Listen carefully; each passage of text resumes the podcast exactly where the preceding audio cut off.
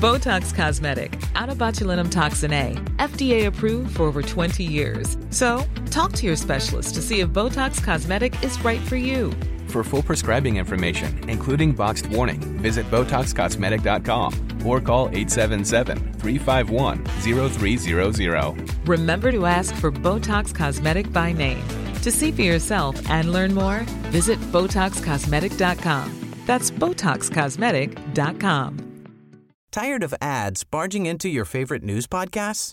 Good news. Ad-free listening is available on Amazon Music for all the music plus top podcasts included with your Prime membership. Stay up to date on everything newsworthy by downloading the Amazon Music app for free or go to amazon.com slash news ad free. That's amazon.com slash news ad free to catch up on the latest episodes without the ads. Hello and welcome to the Media Podcast. I'm Olly Mann. On the show this week, Spotify and Apple launch paid subscriptions for podcasters. What will that mean for the way audio makers get paid? News UK scale back the ambition of their TV service. Again, we look at the state of television news. And BT Sport is looking for new ownership. We discuss who their suitors could be.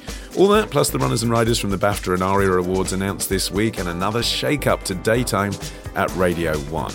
And in the media quiz, we celebrate the return of some familiar formats. That's all coming up in this edition of the Media Podcast. And joining me today to discuss all the goings on in Media Land, we have making her media podcast debut, Charlotte Tobitt, news editor of Press Gazette. Hello, Charlotte. Hello, Olly. Hi, I'm so pleased to finally have you here because I always feel rather guilty that your byline appears on at least one story that we discuss in each episode and we've never had you on. So, welcome. Thank you. A little bit of Press Gazette history is being turned to rubble, I gather. Yes, this is quite a fun, well, fun in the sense that I enjoyed looking at Fleet Street history, but sad in the sense that we're losing some Fleet Street history and the, a section of it is being demolished to make way of this grand justice quarter. But of course, we're losing a fab old newspaper building and I'm not sure exactly if the birthplace of Press is being demolished, but it's certainly that little court essentially the little alley and, and section of the road um Yeah, and pub, crucially. yeah massive part of fleet street history the pubs of course Yeah, and also the building's the home of the first ever print edition of the Sunday Times. It's interesting, isn't it? Because it's a world famous location. People still refer to Fleet Street, even though journalists haven't been there for a long time now. And the planning report from the City of London even says the appearance of the building makes a contribution to the look and history of the street, but they can't resist putting a skyscraper on it. yeah well well it's not too high i'm not sure a skyscraper is uh, the right word but yeah it's it's I un- I understand the need to modernize it. To be honest, I mean, I, I suppose you can't cling to it forever. It's not like the most vibrant area, but it's a massive shame for all journalists. But I love the I, I love the fact that we're all still called Fleet Street journalists, even though no one's actually on Fleet Street anymore. Yeah, well, if they touch the Art Deco uh, reception of the Express building, I'm going down there and doing a dirty protest. Uh, and alongside uh, Charlotte, we welcome back a man who is no stranger to taking on the status quo. Yes, 30 years on, still making those references, everybody. It's radio's Trevor Dann. Hello, Trevor. Hello, Olly. How are you? I'm good, thank you. There are surely countless demolished buildings lying in the wake of your career. Uh, Oh. but which, which, Some of them I've personally uh, taken a hammer to, or wish I had.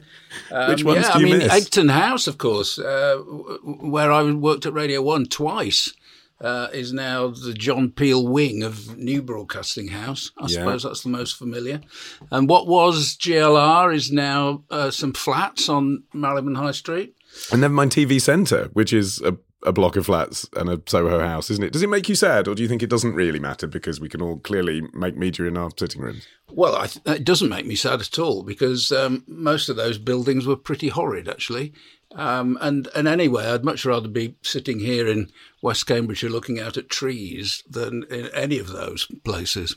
Also joining us is Immediate Media's Rebecca Messina. You should think about getting a radio jingle for that. yeah, maybe Trevor can help me with that. Now, I understand, Rebecca, you are about to launch a new podcast on May the 3rd. How exciting. Do tell us about it. Yeah, so it launches on Bank Holiday Monday. Uh, it's called The Retrospectors, and basically a panel of uh, unlearned hosts are going to be discussing a new event in history every day. So it'll be kind of an on this day, but of slightly quirky, out of the way things. So it won't be the fall of the Berlin Wall; it'll be the invention of Hawaiian pizza. That sounds like a brilliant idea for a podcast. Whoever came up with it is obviously a genius. Olly, you're being you're, you're being a coy lovey now because you know very well that you are on this podcast. So it will be you and me and Arion McNicoll, who listeners may potentially remember from uh, we all used to do the Week Unwrapped podcast together. Yes, and you can find that by searching for the Retrospectors wherever you get your podcasts. There you go.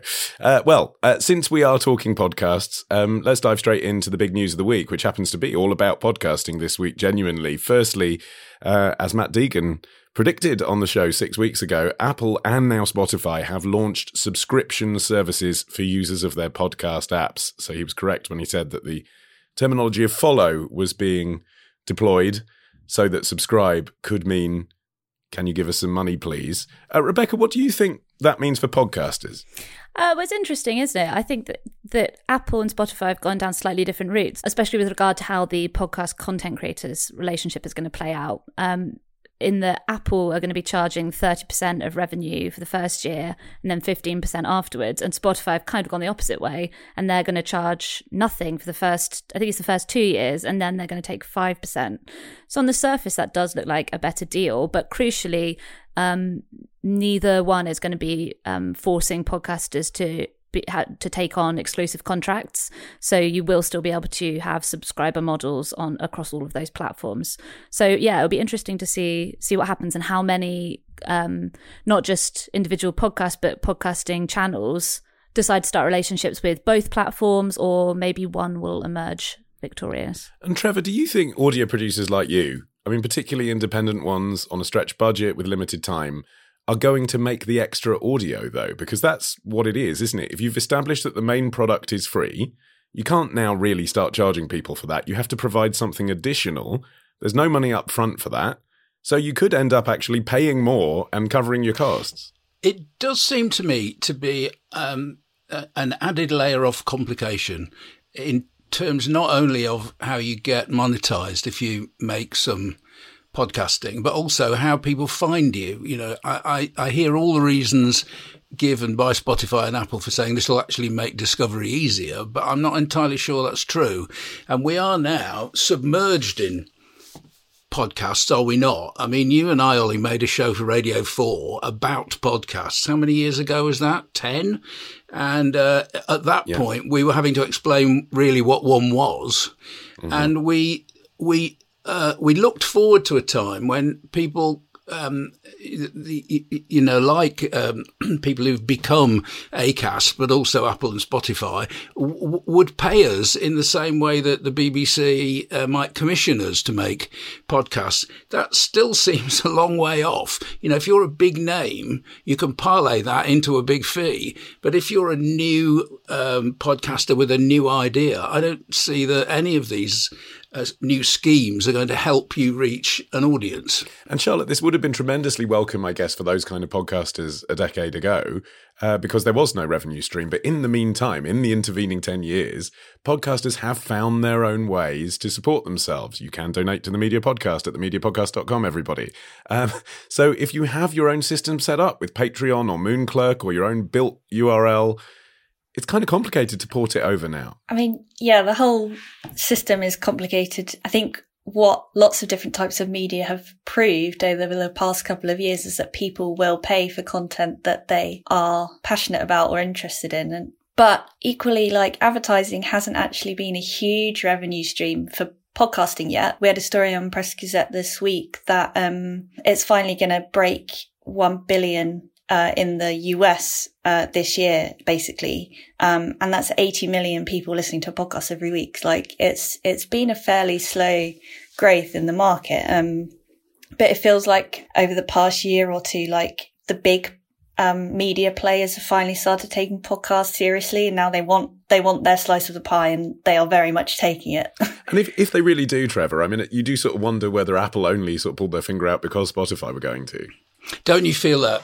I mean, we're going to talk about BT Sport. You know, there there is a kind of sense with all these big companies that they've got to be in it to stop somebody else being in it.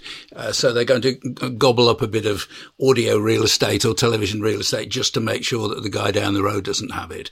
Um, I, I, do think, though, um, the the whole business of making a podcast is gloriously amateurish. I, I, obviously, you know, I make some money, not as much as you do, and not as much as you know companies like something else do.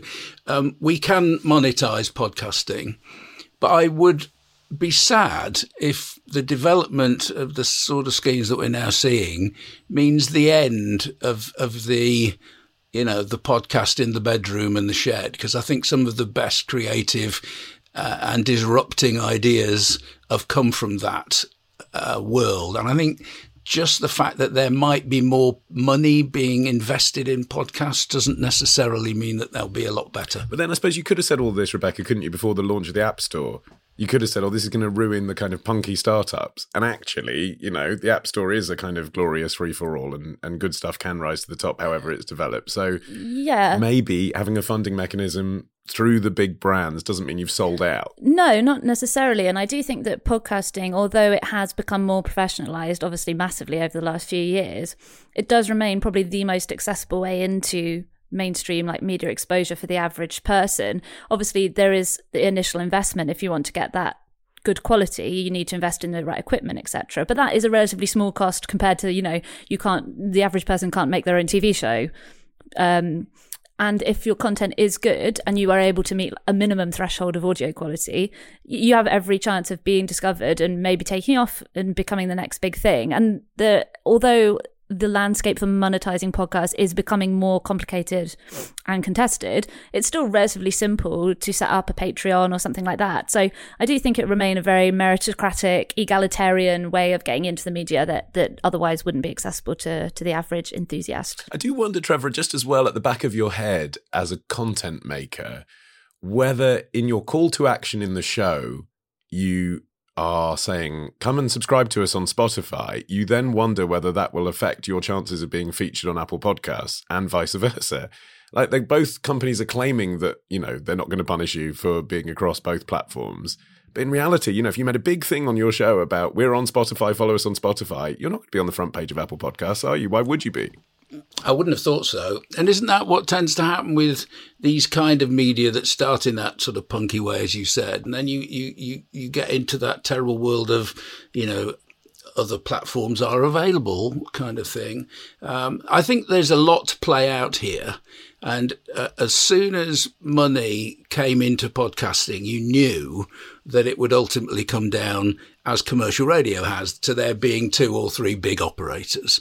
And uh, you know that's that's just what happens in in media and certainly in in sound media.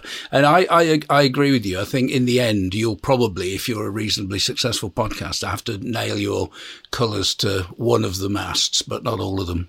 And charlotte do you think the freemium model because that's what this is is going to ultimately be the thing that digital journalism uses as well. Have something for free, but subscribe for more. You know, like DMGT are trying with Mail Plus, like The Guardian are encouraging you to do by donating. Or, or maybe it's an and or, is it more a case of paywalling your content like the New York Times and the FT or giving it away? I mean, there's a very big case at the moment for just hard subscriptions. Like the Telegraph have just announced their results and they're doing so well on digital subscriptions up. Um, I can't remember exactly, but like hugely. Um, and Times, FT, New York Times, as you say, all doing really well. Um, and people have moved away from that freemium model. Like even Telegraph, for example, used to give you more free articles than you get now. Lots of them have reduce the amount of free articles you get now. Um, but personally, I, I see the argument for that sort of giving you a bit more, um, free content and then choosing what the premium content is. Um, if only because of this, um, debate around fake news and who, um, who gets, um, quality news basically. And so if all of the quality news providers are behind hard paywalls, um, there are going to be huge sections of society who are missing out on on that trusted news and just getting their news from easy free places you know just stuff being shared on facebook etc it's like a huge concern um, throughout the industry at the moment. So um, um, i definitely think there's an argument for making sure those people can get enough quality news for free. So, if there isn't an analogy with uh, what used to be print media, Rebecca, I wonder if there is finally on this an analogy with any other kind of audio content. I mean, Audible maybe is a bit like this, isn't it? I suppose what I'm trying to get at is how much would the average punter be prepared to pay to listen to their favorite podcast? Because Apple and Spotify are claiming, you know, maybe four ninety nine a month in dollars. But if you've got five favorite shows, that's more than you're paying for your Spotify premium subscription well, for music. Yeah, I mean, for all the music ever. that's the thing that the, I guess the the issue with the comparison with news media is that most people, uh, you know, over the age of 20, do have some kind of mental connection with the idea that you pay money to receive news. Like the, the, the newspaper has not completely gone from the popular consciousness. Um, whereas podcasts are something that have always been free.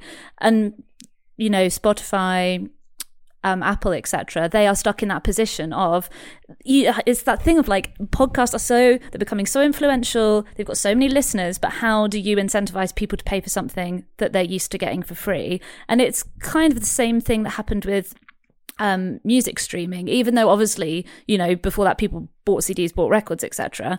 But the idea that you could stream as much music as you wanted for free became so ingrained that it has taken Spotify years to like build people back up to this idea of no, you do need to pay in order to get this content. And I think you know Apple and Spotify etc. would be really happy a few years down the line to have exclusive Spotify only, Apple only subscriber podcasts. But it's just a case of readying people for that. Okay, let's talk about one of the other players uh, in this world, which is Stitcher uh, because one of the big successes of listener supported podcasts has been Roman Mars and his show 99% Invisible. Uh, and news broke this week that he has sold his company, which makes 99% Invisible and a few associated shows, to Stitcher. Trevor, you mentioned the show that we made for Radio 4. We made a show a few years before that for Five Live, I think about 11 years ago, when we interviewed Roman Mars about having raised $170,000 on Kickstarter because he was really breaking new ground by founding Radiotopia, uh, ultimately doing everything independently. Were you surprised that he, of all people, has basically sold up? I'm a big fan of Roman Mars and uh, the, the, whole um, spin off of, of the other work that he's done, uh, encouraging other podcasters. 99% Invisible isn't perhaps the thing it was, but it, it's always something I try to listen to every every edition, and and of course I don't want to lose it. I don't want to lose it's what we said earlier. It's kind of punky quality, and you know he's got that background, hasn't he, in that uh, kind of punky music world. Um, it felt that it wasn't beholden to anybody. It felt that it was a product where he could say or do anything he liked, and and did. And I that's what always concerns me when I see, you know, the big dollar bills. On the other hand, he is such a good guy that I suspect he will deploy some of his new wealth on um, promoting um, other uh, podcasts that he likes and, uh, you know, creating other businesses that will hopefully do as well as his. I hope he doesn't lose sight of 99% Invisible itself as a podcast. Maybe because uh, he does say, doesn't he, in his interview that he's going to be able to concentrate more on the audio production than the business. So maybe that's uh, that's going to turn out to be a good thing. I hope so. And the serious bit of it, Sirius XM, so satellite radio in the United States, it's a huge deal in the USA, isn't it? And that is people paying for radio, but it's never, there's no equivalent model over here, is there? It's difficult to even compare it to anything. It's very interesting. If uh, uh, I mean, it's a few years, isn't it, since we were able to travel at all? But um, if you go to America and you rent a decent car and it's got Sirius XF in, uh, XM in it, isn't it amazing what you find yourself listening to? Not just audio streams and not just radio shows, but what in the UK we just naturally call podcasts, but which are streamed. Mm. And I think th- that's a, a, a, much bigger route to market for Americans than it is for us. And I, th- I think it will put him, you know, if he's going to um, still have a role in in that company and its strategy, I think it, you know it might put, give him even more you know personal um, power uh, within the business than he's got now. But it's also interesting, Sirius XM, isn't it? Because it's so niche. You know, they've huge listenership on some of their channels, but you know, some of their channels will be Elvis's love songs, and that's all they'll play. Which is kind of the promise for DAB here, which never really happened. Well, it's never happened. Don't get me going on Boom Radio. Um, but no, isn't it lovely? You can you can get into a car in America and you can put in I don't know Tom Petty, and you can get twenty four seven Tom Petty tracks. Some people might think that was hell, but others would, would would relish it. We don't seem to have gone down that road yet here, which I, which I, I think is a shame. I mean, since you invited me not to, I feel like I have to get you going on Boom Radio a bit. Are you not impressed? It's uh, it's such a shame for for me. Boom Radio is this station that's aimed at baby boomers, and I'm which you are one one. of the. I am one of them, and it's also run by two very old friends of mine, uh, David Lloyd, one of which I've known since the 1970s. I don't think the music they play is bad, and in fact, the fact that they've got such a, a wide playlist compared with some of those other oldie stations is to be applauded.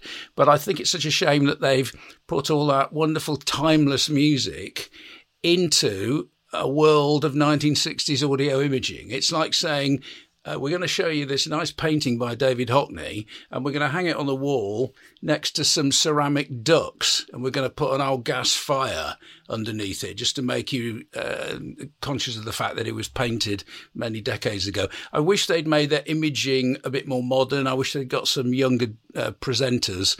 That's what's wrong with it for me. It's like a museum, but it'll probably prove quite popular with folks on their way to death. It's interesting, isn't it, Rebecca, that you were on the show when um, we were talking about Boom Radio launching, and you were saying, you know, your hope for their lineup was that they don't forget that, for example, women and people of color existed in the 1960s. You were concerned that the presentational style would sound like the Radio One of the 1960s. Well, yeah, and that's that's interesting what, what you were saying, Trevor, because it's that thing, isn't it? Of are you trying to commemorate the music of the time and uh, just concentrate on wow weren't these amazing bands weren't these amazing singer songwriters etc or is it a station wide tribute to the wider culture and society of that time period? Because that's a very different product isn't it? And i would hope probably has a more limited appeal than you know people of all ages who would tune in to hear really great music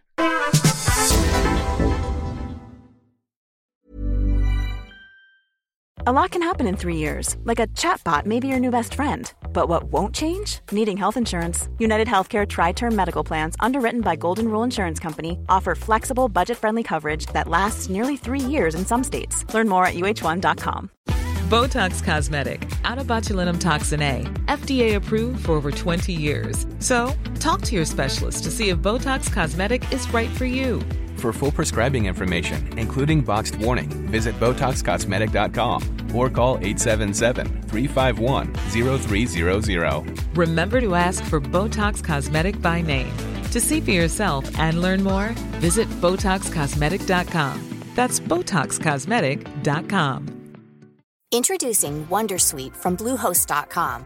Website creation is hard, but now with Bluehost, you can answer a few simple questions about your business and get a unique WordPress website or store right away. From there, you can customize your design, colors, and content. And Bluehost automatically helps you get found in search engines like Google and Bing. From step-by-step guidance to suggested plugins, Bluehost makes WordPress wonderful for everyone. Go to bluehost.com/wondersuite. In the future, who will decide how our story is told? What swagger he had, what style? no, grim. 1770 was grim and it's better now. Who will be there to record, in uncomfortable detail, the curious moments in history that should never be forgotten? Well, the fact that he had a painting depicting her with five breasts in his office that he occasionally threw darts at. I mean, that doesn't seem like Yeah, the a bit sort of weird. thing that you naturally do because you hate somebody. Now we have the answer, and their names will be celebrated in every country on every weekday, except some bank holidays. The speedboat was piloted by a womble. Look at this and marvel, I murmured to Johnny Walker. You will never see anything like this again. They are Olly, Rebecca, and Arion, otherwise known as the Retrospectors. Available to download May 3rd.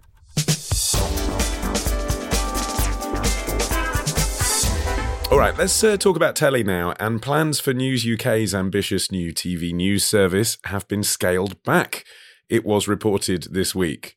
It was reported this week by you, Charlotte. So tell us what the story is.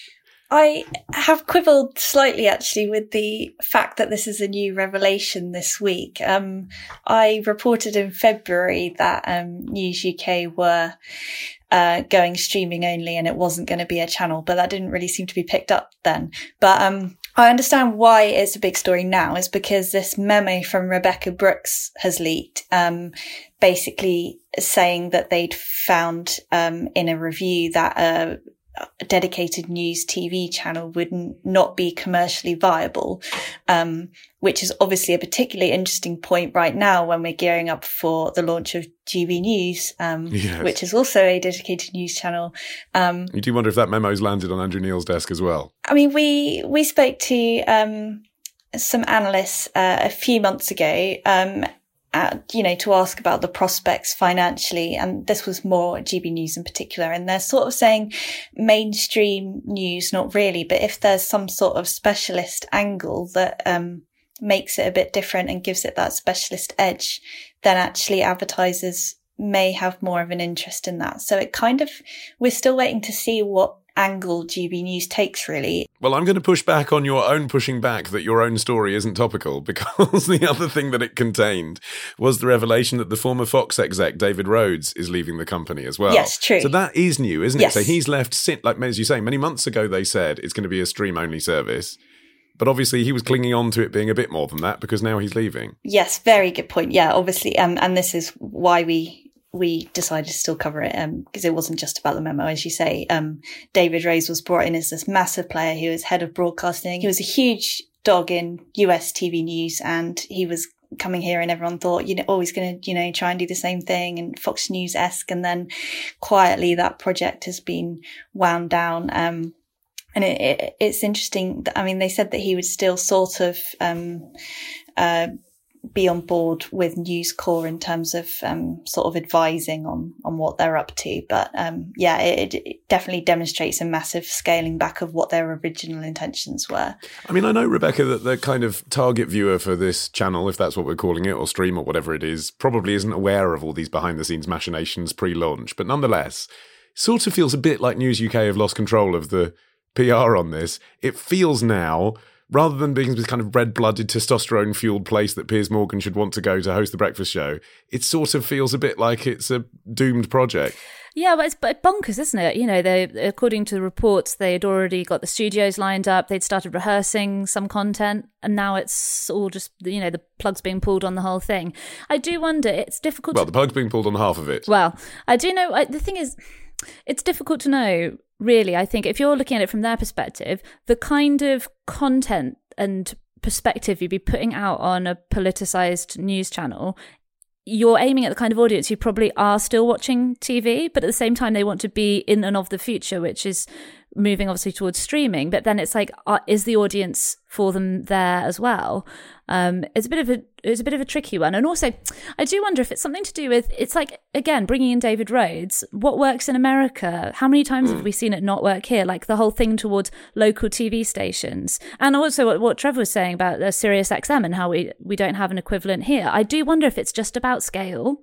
You know, like people have tried so many times to set up local TV channels, but it, they've just never really, like, with you know, apologies to London Live and Bristol Live, etc. You know, they just haven't taken off. And I, I do wonder if there just aren't enough people to make things like that viable. Yeah, also, Trevor, it was interesting to see Rebekah Brooks referring specifically to all the visualized radio content that the company are creating as part of her statement on this, because you do wonder, like, how different is it really to have a live, a live streamed version of the Sun newspaper as a TV channel, which is this concept, to what they're already doing now, which is HD live streamed cameras of talk radio, which has essentially become the Sun radio. Absolutely right. And all they need now is Roland Rat, and the story is complete.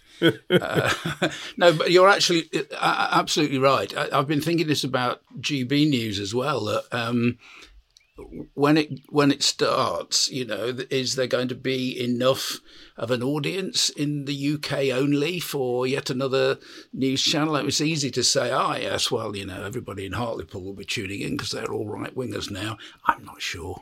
I, uh, I, I, I, don't think so, and I, I suspect that um, the they've looked at the numbers at uh, News UK and just thought, well, we're not uh, doing terribly well with talk radio, with Virgin. With I mean, none of their big ideas have really taken off, have they? And this could have been another money pit. I suppose the comparison with the states, uh, Charlotte, is also about extremities, isn't it, and what you're allowed to get away with on air. Um, you know, in print, it's different, and the News UK titles are obviously great examples of pushing the envelope as far as it will go, apart from when they land in court.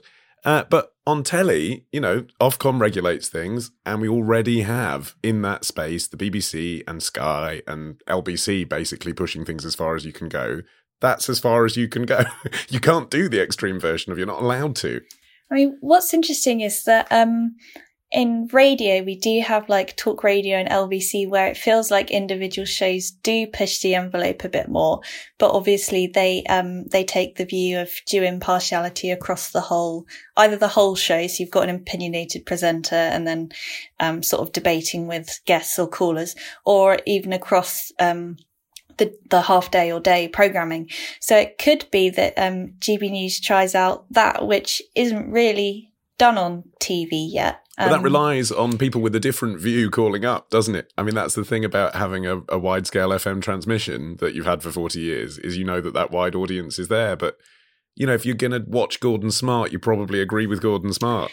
I mean, true. Just on the GB, on GB News uh, rather than News UK, I would say actually that um, their presenters they've announced so far are much more diverse than people seem to think. People are very much picturing um, lots of white men doing Fox News. And actually, mm. you know, there are, um, there's a fair number of women, including, um, several, I think two or three at least, um, women of color. Um, it's not as like old and stodgy, stodgy as people are picturing, um, in that sense. Um, but, um, yeah, just on, News UK where because you've just mentioned Gordon Smart, I just wanted to point out that obviously the one streaming show they've um, announced so far is this entertainment talk show, uh, news to me. Um, the uh, with the former Scottish Sun editor Gordon Smart. So the fact that that was the first one they've decided to go with and um, and announce felt to me like they were trying to say we are different to GB News. We're doing entertainment news. This is all glitzy. It felt more Sun esque um, than anything GB News seems to be going for so far. Just quickly, we were we're recording this on the day that it's been announced that Jon Snow's leaving Channel 4 News.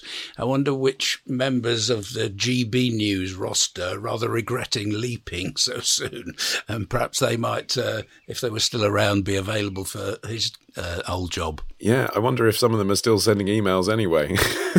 Just thinking a lawyer can work it out afterwards. It must be quite complex, that.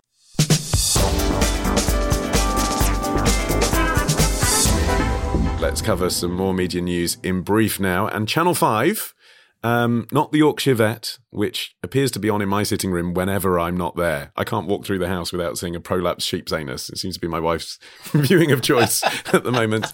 Uh, but instead, the reality star Charlotte Crosby, who has gone public over a row with TV indie Crackit Productions over their recent documentary for the channel Celebrities What Happened to Your Face. Rebecca, what happened to what happened to your face? It's almost like something you'd see in a sketch show parodying exploitative Channel 5 TV formulas.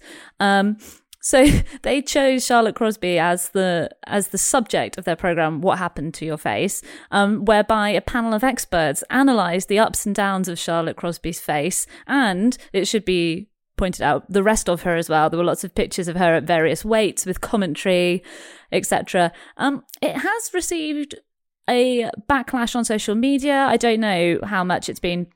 I don't know how like aware the average non, you know, Twitter obsessive person is, but it does strike me as something that does jar in today's environment. Even though you know Channel Five have obviously um, have obviously established reputation for this kind of thing, it does strike me as something that is actually a little bit beyond the the pale of where ordinarily you'd even expect Channel 5 to draw the line. Well, actually, I think it's kind of unfortunate for Channel 5, Charlotte, because, yeah, they had a reputation for this kind of thing.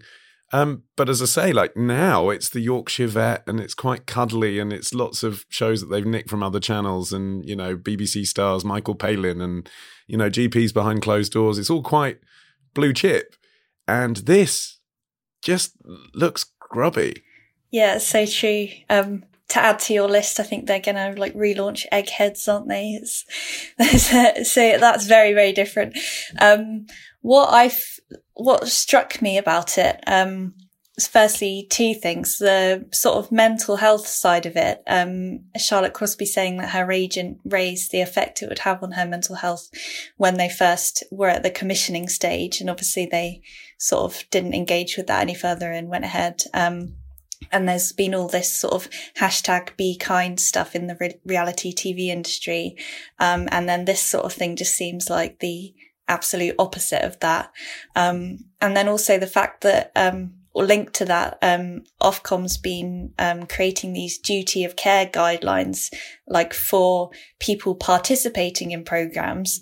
But then obviously Charlotte Crosby wasn't participating in this, but it was very much about her. But then, like, where is that duty of care? Well, that's that's the interesting distinction, isn't it, Trevor? I think all the big mainstream channels now accept they have a duty of care to participants in the reality shows they produce.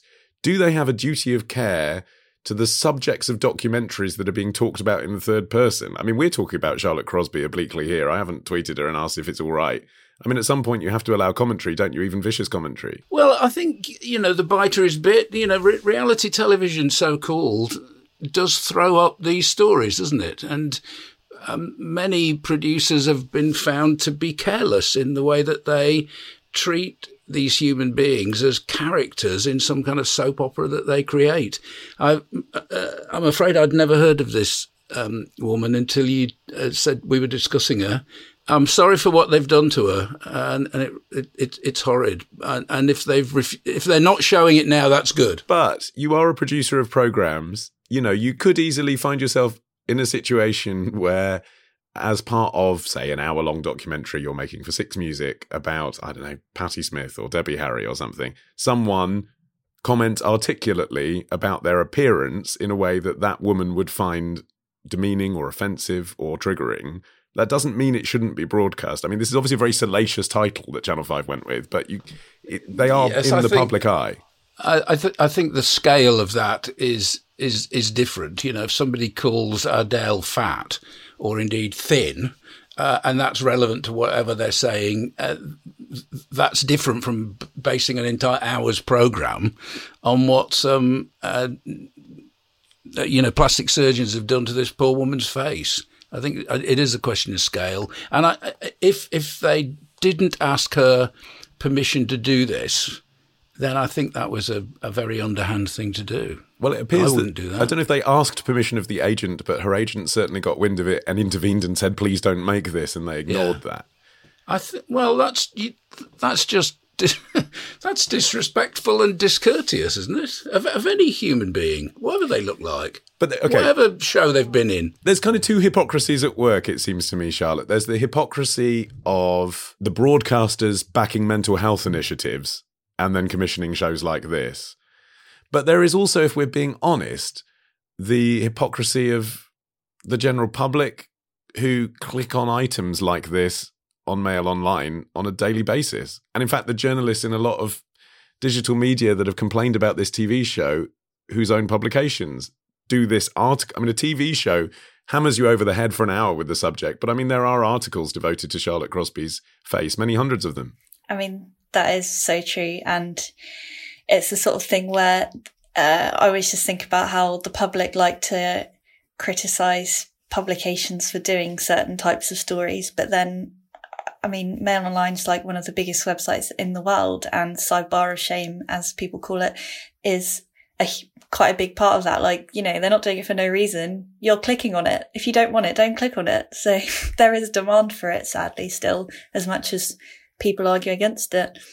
Let's talk about sport now. And BT are looking for new partners for their BT Sport brand. The channel has been Sky's main rival for years. Billions have been poured into the venture in order to keep its broadband customers. Uh, Trevor, did the technique work as as long as it lasted? Well, I like BT Sport. You know, I I have to say that I pay for it, and I like Jack Humphreys. I like a lot of what they do. I think we didn't really need it. You know, Sky was fine. And I don't think that BT's uh, coverage of, of, football, which is what I'm particularly interested in, has necessarily made Sky's coverage any better. Um, it's interesting that you know the guys on Sky still wear ties most of the time, and the guys on BT don't. But I can't see much difference apart from that. They've been very good at it. They do terrific coverage, and um, I will miss them. But of course, they won't not be there. They'll be taken over by somebody, won't they? And I've I've read the same articles you have saying, well, you know, maybe Amazon, who, who dipped a toe into the Premier League mm. uh, for the last couple of seasons, maybe they'd want to take a bigger stake. Um, it's always seemed to me to be a bit of a complex market play for BT uh, uh, as a platform to want to own and create all this content when there were perfectly other people wanting uh, to do that who were really good at it.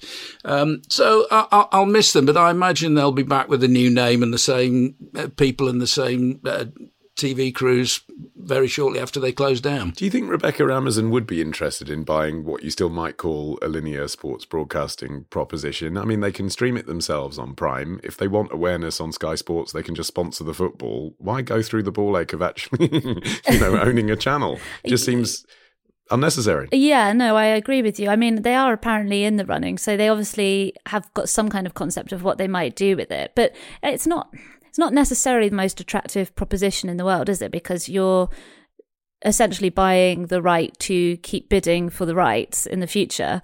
And I can understand why, you know, the fluctuations that have happened. I mean, obviously, what's been going on with COVID over the last year, hopefully, is a once in a lifetime occurrence. But, you know, the the upheaval that that's caused. And then the stuff for the European Super League as well. It's just a reminder that things are constantly churning and changing in the sports world. And I can understand why uh, businesses might not necessarily want to get deeply involved in it. Let's move on to talk about the UK awards news from the past fortnight. The TV BAFTAs and the radio ARIAs have been announced. Uh, Charlotte, any highlights from the BAFTAs that you'd like to flag up?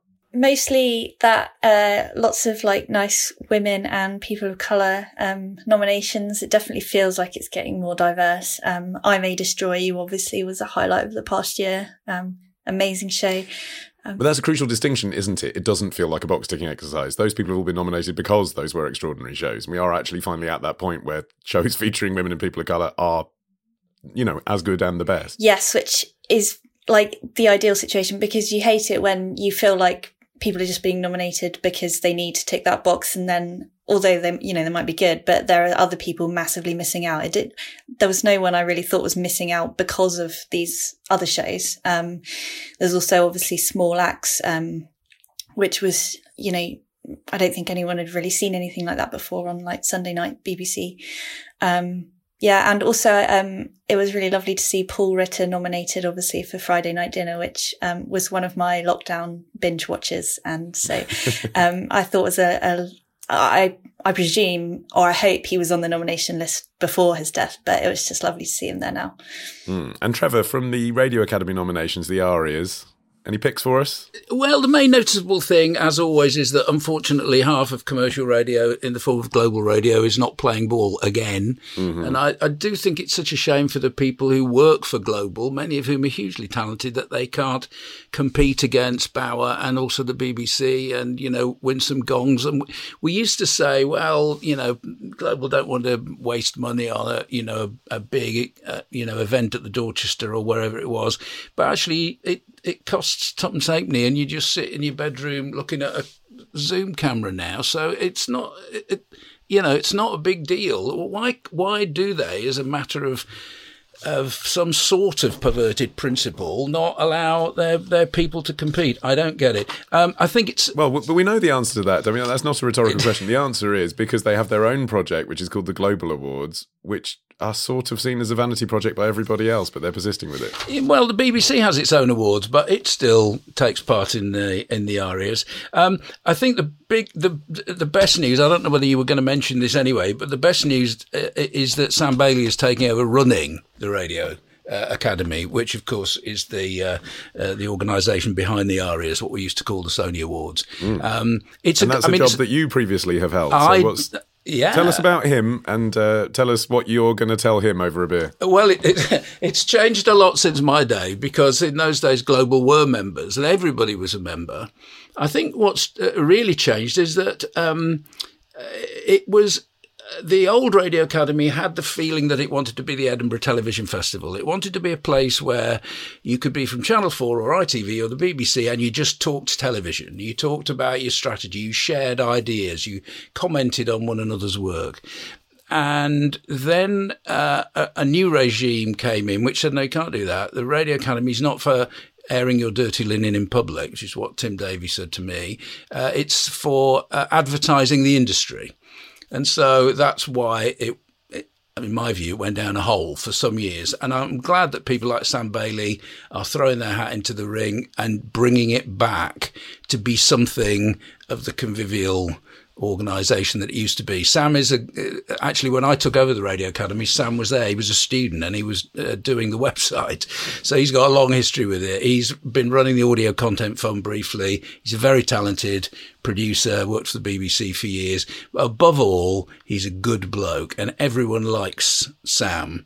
And he's much much more involved in the industry than his two predecessors. And I think he'll do a great job in raising its profile and bringing it back to something of what it used to be. Yeah, do you think being a program maker is important? You know, or having been a program maker? Uh, well, I do because I think that's that's how you, you get to understand your members.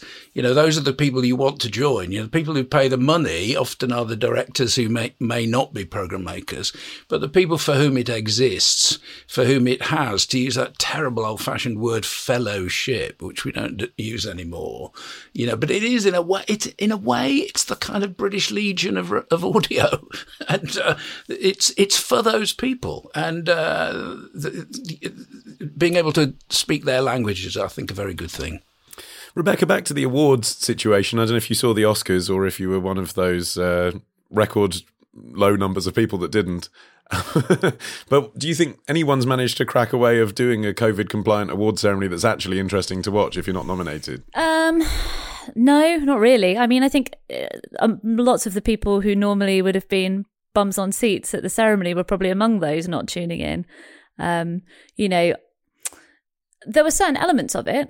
The introduction, you know, when Regina King came in and it was almost done as like a credit sequence where you almost felt like, oh, I see, they're going to go with something a bit different. But it just, it just doesn't really work, does it? And having people, I understand why they put in the Zoom ban, and I actually think that was probably the right decision. But at the same time, there's just the atmosphere just isn't there, is it? But this is like far from the first time there's been an underwhelming Oscars ceremony, and the the problems with it uh, have been going on for years now, and it does seem to be just sort of peeling away from from relevance. And what about? I mean, is this a slightly obscure point, possibly, Charlotte? But I noticed watching the Oscars the lack of clips. You know, usually you watch the Academy Awards and you get to see a bit of all of the movies, and they'd obviously made a deliberate decision, Steven Soderbergh and the team, to tell the stories of the people involved. So instead of seeing a clip, as the nominee was shown on the screen, it would say, you know, Jason worked his way up from serving in McDonald's to then becoming an accountant at, you know, 20th Century Fox. And I thought it was kind of interesting, but I still don't know what they're winning an award for, really. Also, I think the the major point of that is that there's been a pandemic on for the past year. Cinemas have been shut in lots and lots of places. Not everything has gone on um, uh, you know, Amazon Prime or Netflix, um, or at least not in the UK and the US or vice versa, etc. So like, actually loads of people haven't seen the films this year compared to the amount of people that will have seen them in normal years. I mean, um, I think Nomadland, which won Best Picture, has only just come on Disney Plus here. And that's, even if it's just Disney Plus, that's a tiny proportion of the number that might then want to see it on the cinema you know. So um, it did feel a shame that you can't taste it a bit more outside of just w- the trailer you might have already seen, considering we've all been stuck at home not being able to go to the cinema. I suppose the argument, Trevor, is oh, it's the 21st century. If you're really interested, you can go to YouTube and watch a bit of the film. But it's the same problem with the Radio Academy, isn't it? You sit there at the awards ceremony and you're not hearing any radio. Someone's winning an award for something, you might not know who they are. You don't recognise them because it's audio. I know uh, back in the Sonys, they did used to play clips. I don't know if you remember, but uh, th- uh, everybody kept talking. Uh, you know, uh, that that that didn't really work. Um, I, f- I feel I've attended too many of these Zoom based events already, don't you? I, I, haven't attended one, but then that tells you that there's a fatigue, doesn't it? uh, in other radio news, it's been announced that Annie Mac is leaving Radio 1 in May as part of a shake up at the youth station that moves Clara Amfo to evenings. Uh, Rebecca, who's coming in in her place mid mornings? Um, Ricky Melvin and Charlie are going to be taking on that slot. Um, and yeah, it's crazy, isn't it? Like Annie Mac's been there for what 17 years, and I'm 30, so she's been there, you know, basically ever since I was interested in music. Though I should be upfront and admit that I was never I was never a cool Radio 1 listener. I was like brought up in the cult of Radio 2, so I, I kind of stayed in that even in my teenage years. But yeah, I've got like, she's an icon to, you know, I've got friends who work in radio now, and Annie Mac was like a massive icon to them. Like, I've even got a friend who has a tattoo of her on her thigh. Wow. Do you think that, you know, she could have stayed there as long as she wanted, like John Peel? Uh, or do you think someone at Radio 1 said, look, love, it's been 17 years, you know, go and do Radio 2 in a few years' time? Well, obviously, she's never going to say in her statement, you know, I was pushed. But, you know, I think the reasons she gives, wanting to spend more time with her kids and wanting to work on a book, like those are very natural um, progressions for someone to be to make at that age. And I do think there has been like maybe a wider cultural backlash against the idea of people just sitting in jobs forever, um, especially when obviously Radio One is obviously is very focused on trying to you know keep hold of that constantly churning youth audience. Um, I mean, as I alluded to in the intro, Trevor, you know, you are still remembered by a certain generation as the Hatchet Man and replenishing Radio One and all of that. If you had that job now, which obviously you wouldn't because you're now 30 years too old, but if you did, what would you think about those kinds of presenters who still absolutely connect with the right audience? But if they all stay on, then you've got a load of presenters in their 40s and 50s. Yes, there's always that confusion, isn't there? And, you know, back when I was there, we used to do audience research, which told us that some of the youngest DJs were the ones that they didn't like, you know. So uh, you you would get a much more negative response for a Bruno Brooks who was maybe ten years older than the audience than you would for a John Peel who was maybe thirty years older than the audience. So you, just age is not important, but I do think Radio One has to refresh all the time. I, I honestly do. I think the same with Radio Two. I just think radio stations always get stale before you think they have. And Radio 2's been very clever recently, like it did with Wogan, in moving on, um, the, you know, the great behemoths, however famous they are. And I, I, suspect that somebody did have a word in Annie Mac's ear, but I, I, I don't know. Um, personally, for me, um, she's one of the better actual broadcasters. I can't judge her um, choice of music at all because it's not uh, uh, it's not aimed at me. But as a broadcaster, I think she's fantastic, and I hope she finds another home. Do you think that home will end up being Radio Two, like it seems almost everyone from Radio One ends up on eventually, or do you think she's someone who'll go to Apple or Spotify or something? I, I get the impression from a, a press release that she just wants to stop, which is a bit of a shame. But maybe she has got other irons in the fire. Don't go to Apple though, Annie. Nobody'll hear you. and when it comes to Ricky Melvin and Charlie, Rebecca, they're obviously very solid broadcasters. They were on Kiss Breakfast for over a decade, Ricky Melvin and Charlie. But how does that fit with the BBC's mission to be an alternative to the commercial world? Um, so I guess this is what happens now that there are so many commercial alternatives, not just on TV but also um, on radio as well. You know, obviously the BBC has a responsibility to maintain its distinct identity, but at the same time, if people have options to listen to whatever they want and they are choosing to, you know, if certain commercial broadcasters are becoming more and more popular, then you know the BBC also has a responsibility to give its listeners um, what they're looking for, and if that's the kind of thing they're looking for, then they have to they do have to get it. And I think that is something to be said as well. You know, uh, on TV and um, on radio, you do have the concept of you know a BBC broadcaster, and historically that has looked and sounded a certain way. And I do think that while maintaining a distinct identity, the BBC is understandably trying to break out of the idea that you have to be a certain kind of person or speak or act a certain way to to kind of meet that um, to meet that template. So there is bound to be a little bit of smudging up against the edges of those two concepts. I mean, I guess the problem, Trevor, for the BBC in TV and radio is they don't want to be seen publicly or perceived to be just chasing big numbers. But the flip side of that is if you are Ricky and Melvin, if you've spent 10 years being the best at commercial radio, but then actually you're not quite in the right environment for doing what you're doing anymore, why shouldn't you be able to go to the flagship youth music station? I think the big issue for, the, for Radio 1 remains what it was in my day, which is everybody wants you to be new and different and innovative and to bring on new talent. But then when your figures go down because you've lost all the people who anyone's ever heard of, they say your stewardship is bad because you're you're losing audience. Uh, I think it's not a bad mix, actually. I mean, um, I, Ricky Melvin and Charlie would not get a job doing what they do now on a commercial station, I'd venture to say, because uh, with those very tight playlists and restrictions about how much you can you can talk, it that's not a 21st century UK commercial radio act. And while they've been at Radio One, I think actually they've developed. I think they're more um, they're a more attractive um, crew see what I did there, um, than than they were. Um, and uh, no, I, w- I wish them well. And I think if you're going to lose somebody like Annie, you've got to put someone with a bit of um, heft in that slot. Otherwise, you're just throwing listeners away. And Clara Amfo probably does deliver that, doesn't she? After she's years of fantastic. Yeah, absolutely. I really really like her. Okay, all of which brings us to the extended weekend extravaganza that is the media quiz. Uh, this week it is entitled Backgammon. You know, like backgammon, but instead of the board, two sets of 15 checkers, two pairs of dice, a doubling cube, and dice cups, you'll just tell me which of these media propositions are back and which are gone. Backgammon. You'll buzz in with your name when you know the answer, so Trevor, you will say. Trevor. Rebecca, you'll say. Rebecca. And Charlotte, you will say Charlotte. It's best of three, so let's play Backgammon. The Guardian's If cartoon by Steve Bell. Charlotte. Sorry. Charlotte. Yeah, that's gone. It has gone, yes. Uh, Thursday's strip was the last. For a bonus point, can you tell us how long it had run?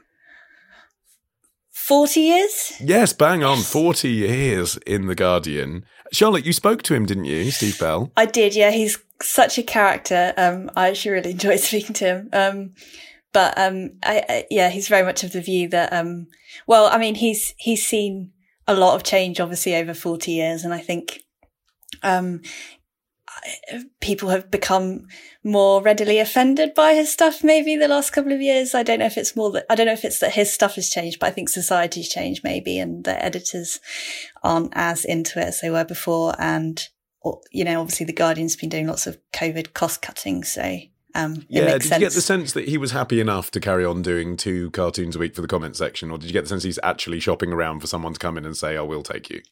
Uh, he definitely made it clear that if someone wanted to buy if, or, you know, if someone wanted, wanted it, he would do it. Um, but also he did say, you know, he'd wanted to reduce his work for the Guardian for a while. I think, you know, he's, um, you know, not, 40 is a long time to do one thing and he's, you know, growing older. And I think he's, he's ready to have a little bit of time back. Okay. Uh, here is backgammon question number two. Watercolor challenge. Is it back Charlotte. or is it gone? Charlotte. Uh, that's back. It's coming It to Channel 5. Correct. Yes, the painting program is being revived by Indie 2-4 after a 20-year hiatus. Um, and with the wonderful Fern Britton at the helm, about whom I will not hear a word again. So let's move on. Well done, Fern. Uh, here is question number three: Is it back or is it gone? And the Woman's Hour drama. Oh, Trevor, it's gone. Trevor, It's gone. it has gone. It's gone after years of campaigning by Jane Garvey. Yeah, I know. And just as she's gone, they've got rid She's of the left. drama. Yeah, exactly. poor, poor Jane. Not uh, just didn't time that well. No, so they're going to instead of uh, stopping at ten to eleven. Uh, for a, a not very good drama, um, they're going to stop at eleven o'clock for the news um, and have fifteen minutes more Emma Barnett and the rest of them. And it's a good, it's a good thing. The quiet part of the announcement of Women's Hour being extended to an hour is they are actually simultaneously cutting 65 hours of original drama from their budget. I mean, I haven't seen anything saying, and we'll put on these landmark plays. I mean, it's just like drama's just gone. That's a big hit to people working in that part of the industry. Well, I, I think um, the, the cutbacks at BBC Radio are very deep. And some of this was announced quite a long time ago, and so we sort of thought it had happened. Mm. But actually, they were announcing what was going to happen this year and next, and so we're we're now reaping that whirlwind. And there is absolutely no doubt. You know, I know this with my Audio UK hat on that the BBC is spending less. You know, a lot of the BBC radio money has gone to BBC Sounds, but uh, cumulatively there are some very swinging cutbacks, not just in staff, although, you know, there are fewer people working there. I mean, every every time I look at Twitter, somebody's saying, personal news, I'll be leaving the BBC after yeah. 30 years. Um, so there's, there, there, are a lot of people, you know, casualties of this, but d- definitely radio drama um, has, has been quite savagely attacked. Well, a stellar contribution, uh, Trevor, and a sobering thought, but nonetheless, Charlotte has won the quiz with her two correct answers. Congratulations, Charlotte. And the bonus point, actually. It was 3 1. I mean, a resounding success on your debut. Um, that is it for our show for today. My thanks to Charlotte Tobitt, Trevor Dann, and Rebecca Messina. Uh, the Media Podcast is totally independent, so if you can afford to do so, why not bung us the price of a coffee if you have enjoyed this show? There's a link to do that in the show notes. And yes, we will add uh, Spotify and Apple subscriptions one day, as soon as we can work out how it works. Uh, and of course, do follow us on those places to hear new episodes when they drop. I've been Olly Mann, the producers Matt Hill and Peter Price. It was a Rethink Audio and PPM production. Have a great bank holiday weekend. See you again in a fortnight. Bye bye.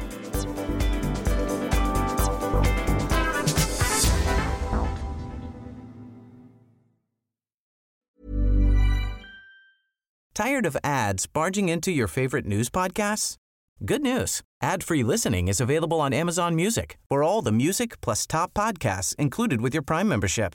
Stay up to date on everything newsworthy by downloading the Amazon Music app for free or go to amazon.com slash news ad free.